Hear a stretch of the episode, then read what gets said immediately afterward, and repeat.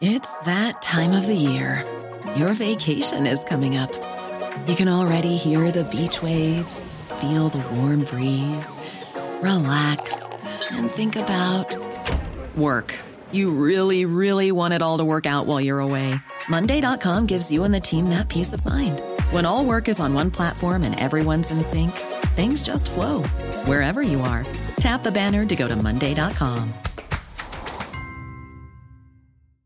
Ready to pop the question? The jewelers at Bluenile.com have got sparkle down to a science with beautiful lab grown diamonds worthy of your most brilliant moments. Their lab grown diamonds are independently graded and guaranteed identical to natural diamonds, and they're ready to ship to your door. Go to Bluenile.com and use promo code LISTEN to get $50 off your purchase of $500 or more. That's code LISTEN at Bluenile.com for $50 off. Bluenile.com code LISTEN.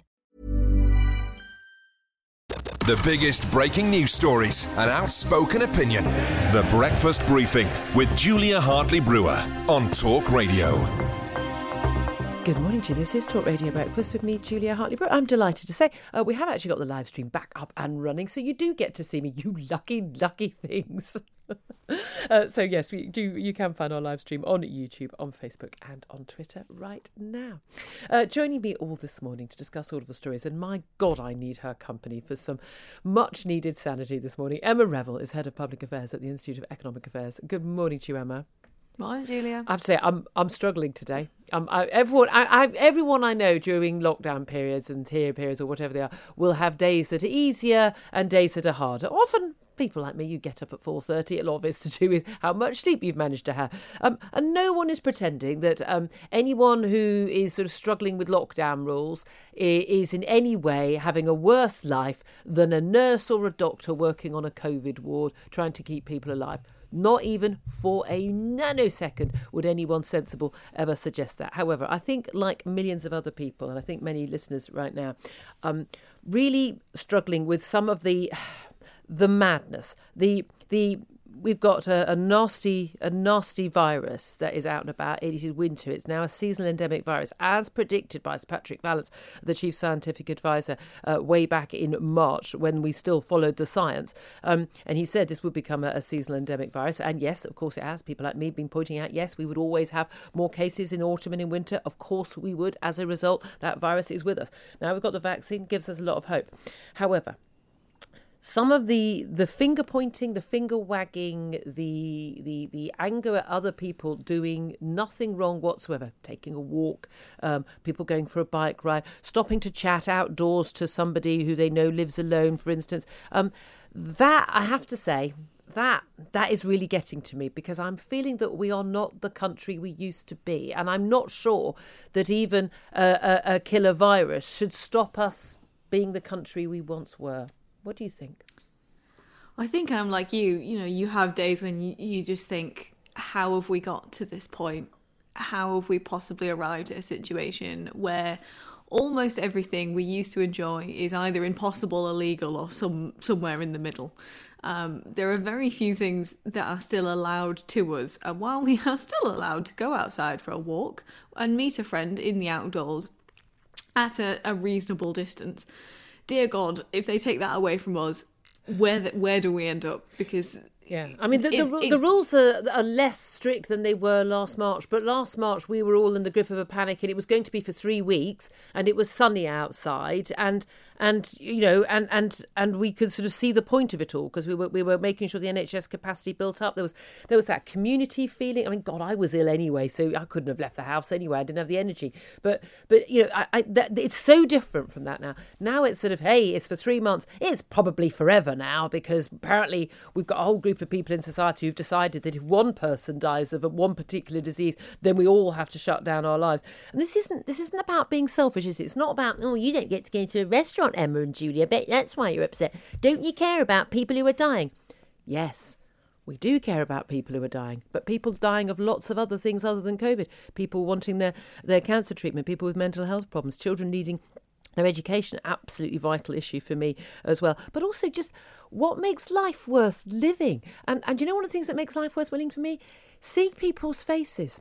I, I get the tube home every day, and um, and I you know have to wear my mask, and and and every people I'd say virtually every single other person I see now is wearing their mask as well, and um and and have been for for many months. Um, but but being able to just exchange a, a smile with a stranger, you know what? That is one of the things that makes life worth living, and we can't do that anymore. The amount of times in the last few months I've found myself trying to re- smile reassuringly at someone in a shop and then realise they can't, they yeah. they don't know I'm doing that. I'm just yeah. trying to make myself feel better because they can't see me.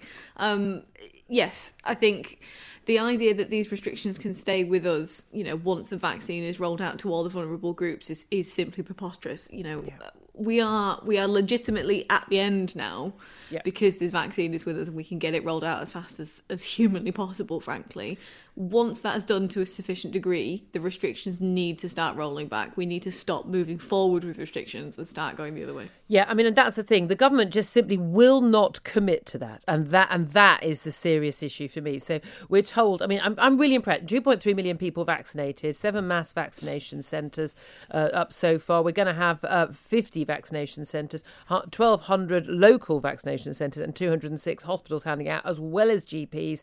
Uh, we're told all 32 million over 55s, still not on that list, uh, to get offered the vaccine dose uh, by spring. 2 million a week by the end of January. We are ramping up now. I mean, 15 million by mid February, so that's all the over 70s, the clinically extremely vulnerable. That is, I think, I've, I've always been given a figure of 86%, but 88% of, of, of, of all deaths so far. If you look at the stats, I mean, once you're over 70 or you're the people who are clinically vulnerable, that that is most of the deaths. At that point, at that point, there needs to be an absolutely 100% week by week clear strategy. And yet we are told constantly, well, it depends on the infection rate. Well, we don't know if people are still going to spread the disease, even if people aren't dying of the disease. So, so we're going to lock down the country continually and stop children getting an education because people are getting infected with the disease that doesn't kill them. I mean, what? I mean that that I mean people still talk about oh yeah, but people get long COVID. Oh right, so some people. I mean again, this is there is still um, quite a lot of um, evidence to come in about um, the extent of long COVID. That is not a controversial statement to be made. Um, uh, uh, the, the, the, idea that, again, we lock down society, we limit people's contact, we, we, we stop children getting an education, ruin people's livelihoods because of some people feeling unwell. I mean, that is different territory. It seems to me that there is a zero COVID policy by the medical professionals who have seized control of our country. And I don't remember electing Sage. I, no, that's very true, and I, I, think we do we do need some some fresh ideas from politicians and a, a, bit more of an acceptance that the public won't stand for this. I think, but, but will they? I mean, that's the thing. There seems to be such support for this. Well, this is very true, uh, but I mean, what you what people will uh, comply with when you ask them in a poll, and what they will comply with in their actual day to day lives. You know, I, I think a lot of people are breaking the rules in very small ways. You know, people aren't having enormous house parties or anything like that, but a lot of people are saying, you know what, I'm going to see maybe two people outside instead of one. Yeah small small acts of non-compliance that are frankly necessary to make life bearable. I think that kind of thing will escalate the more the government says no no we're going to keep you trapped in this forever.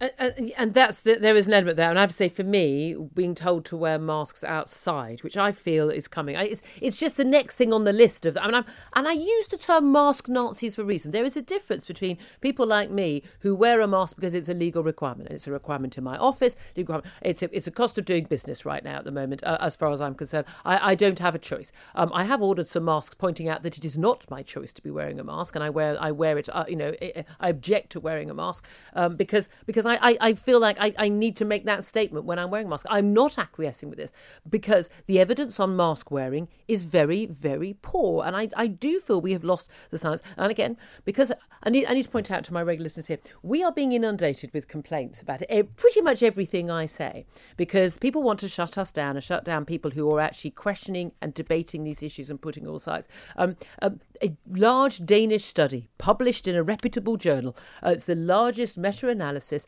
of all world data on the effect of masks. Um, uh, has uh, has been um, uh, uh, well, sorry uh, sorry there is meta-analysis of this which has been done which has not been published in a study. A Danish mask study looking at supermarket workers wearing a mask, not wearing a mask, has found there is no evidence it's safer for the person wearing the mask, um, but not necessarily people not wearing the mask. However, they saw that, that that's virtually impossible for people to test, but they found no evidence so far. And I know that there's a meta analysis which um, a very very reputable um, uh, uh, university uh, academic has uh, has has carried out, which they are seeking to get published. But again, the sh- the shutting down of debate on this, even with medical within medical and scientific cir- circles, is so great. It's difficult to get these things published, even though it is. Uh, I mean.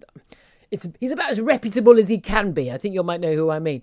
Um, this is the thing. It's when a policy seems stupid, and this is where we get into the the, the two women uh, who were fined uh, for walking along with cups of tea in, in a beauty spot in Derbyshire. One of them, Jessica Allen, we're going to talk to. I spoke to her yesterday on the phone. We're going to talk to her on the show later. They've now had their fine rescinded. They've had a formal apology from Derbyshire Police. You know, they did nothing wrong. They were told they they, they, had a picnic because they had a cup of tea with them, and that they were they had they were not local because they had driven uh, uh, five miles to go to go for the walk in the beauty spot, even though they drove there deliberately because they wanted to avoid walking on busy streets. Um, when people are shouting at people like that, and when people like that are being fined by the police, and police are even going out to a beauty spot to look for those people, you are in a very, very, very dangerous place in your country. Do you not think? When I mean, when people get upset about, you know, even Boris Johnson cycling seven miles from Downing Street apparently to Stratford, uh, and then being surprised, Stratford Olympic Park, and then being horrified there were so many people in the park. We're not allowed to go anywhere else. Of course, people are in the park, including, by the way, you, Prime Minister. What did you make of that kerfuffle? I mean, I don't really care how Boris Johnson chooses to exercise. I'm going to be completely honest. Mm. What I have an issue with is that he is leading a government and a police force which is criminalising yep. behaviour, uh, frankly, identical behaviour in other people. I'm really glad these fines have been rescinded because they didn't seem to have any uh, grounds to issue those fines. But it's the hypocrisy of it. Yep. And the issue is not Boris Johnson shouldn't have done that it's other people should also be allowed to do that. I think going to a park a little bit further away from your house or a beauty spot that you know is going to be quieter than the one you live right next to is just a sensible precaution yes. at this stage. It's responsible behaviour. Well, yeah, quite. You know, people should be incentivized to spread out as much as possible and not to concentrate into very busy places because that is where we're having the issue. Yeah, I mean, it seems to me um, that the, the biggest cause right now uh, of, uh, of, of COVID spread is people standing in the street talking to TV news crews, complaining about all the other people standing in the street talking to people. I mean, that's the madness that we are in right now. Um, this idea, I mean, the front page of the Metro today careless talk costs lives. Don't stop for a chat outside. I mean, we've, we've had the evidence from the medics and the scientists repeatedly about how outdoor, outdoor contact is uh, is much safer. Whenever I see people chatting to people, you know, outside the supermarket, bumping into people in the street, they are staying meters apart. I was on Hampstead Heath on Saturday and Sunday, my nearest, uh, uh, you know, green area where I live, and um, and uh, you saw people stopping to chat because uh, people bump into people they know. We usually bump into people we know, and they are literally standing two meters apart in the open air. People are being really, really responsible. We're constantly told everyone's breaking the rules. I, I, just, I just don't see it. But again, if a lockdown doesn't work, the answer is always the people are to blame for not obeying the lockdown. Otherwise, lockdowns would work, even when lockdowns don't work. I mean, we are in a circular state where more and more rules are coming in. It'll be a three metre rule, masks in the street, don't leave your house more than an hour a day territory again now, unless people say that is crazy. And if you can't back it up with the science, then we can't be forced to do it. And I think that's what people should be saying. The Breakfast Briefing with Julia Hartley Brewer on Talk Radio. If you liked what you heard, please subscribe and give me a good review. And don't forget to catch me on the Talk Radio Breakfast Show every weekday from 6:30 until 10.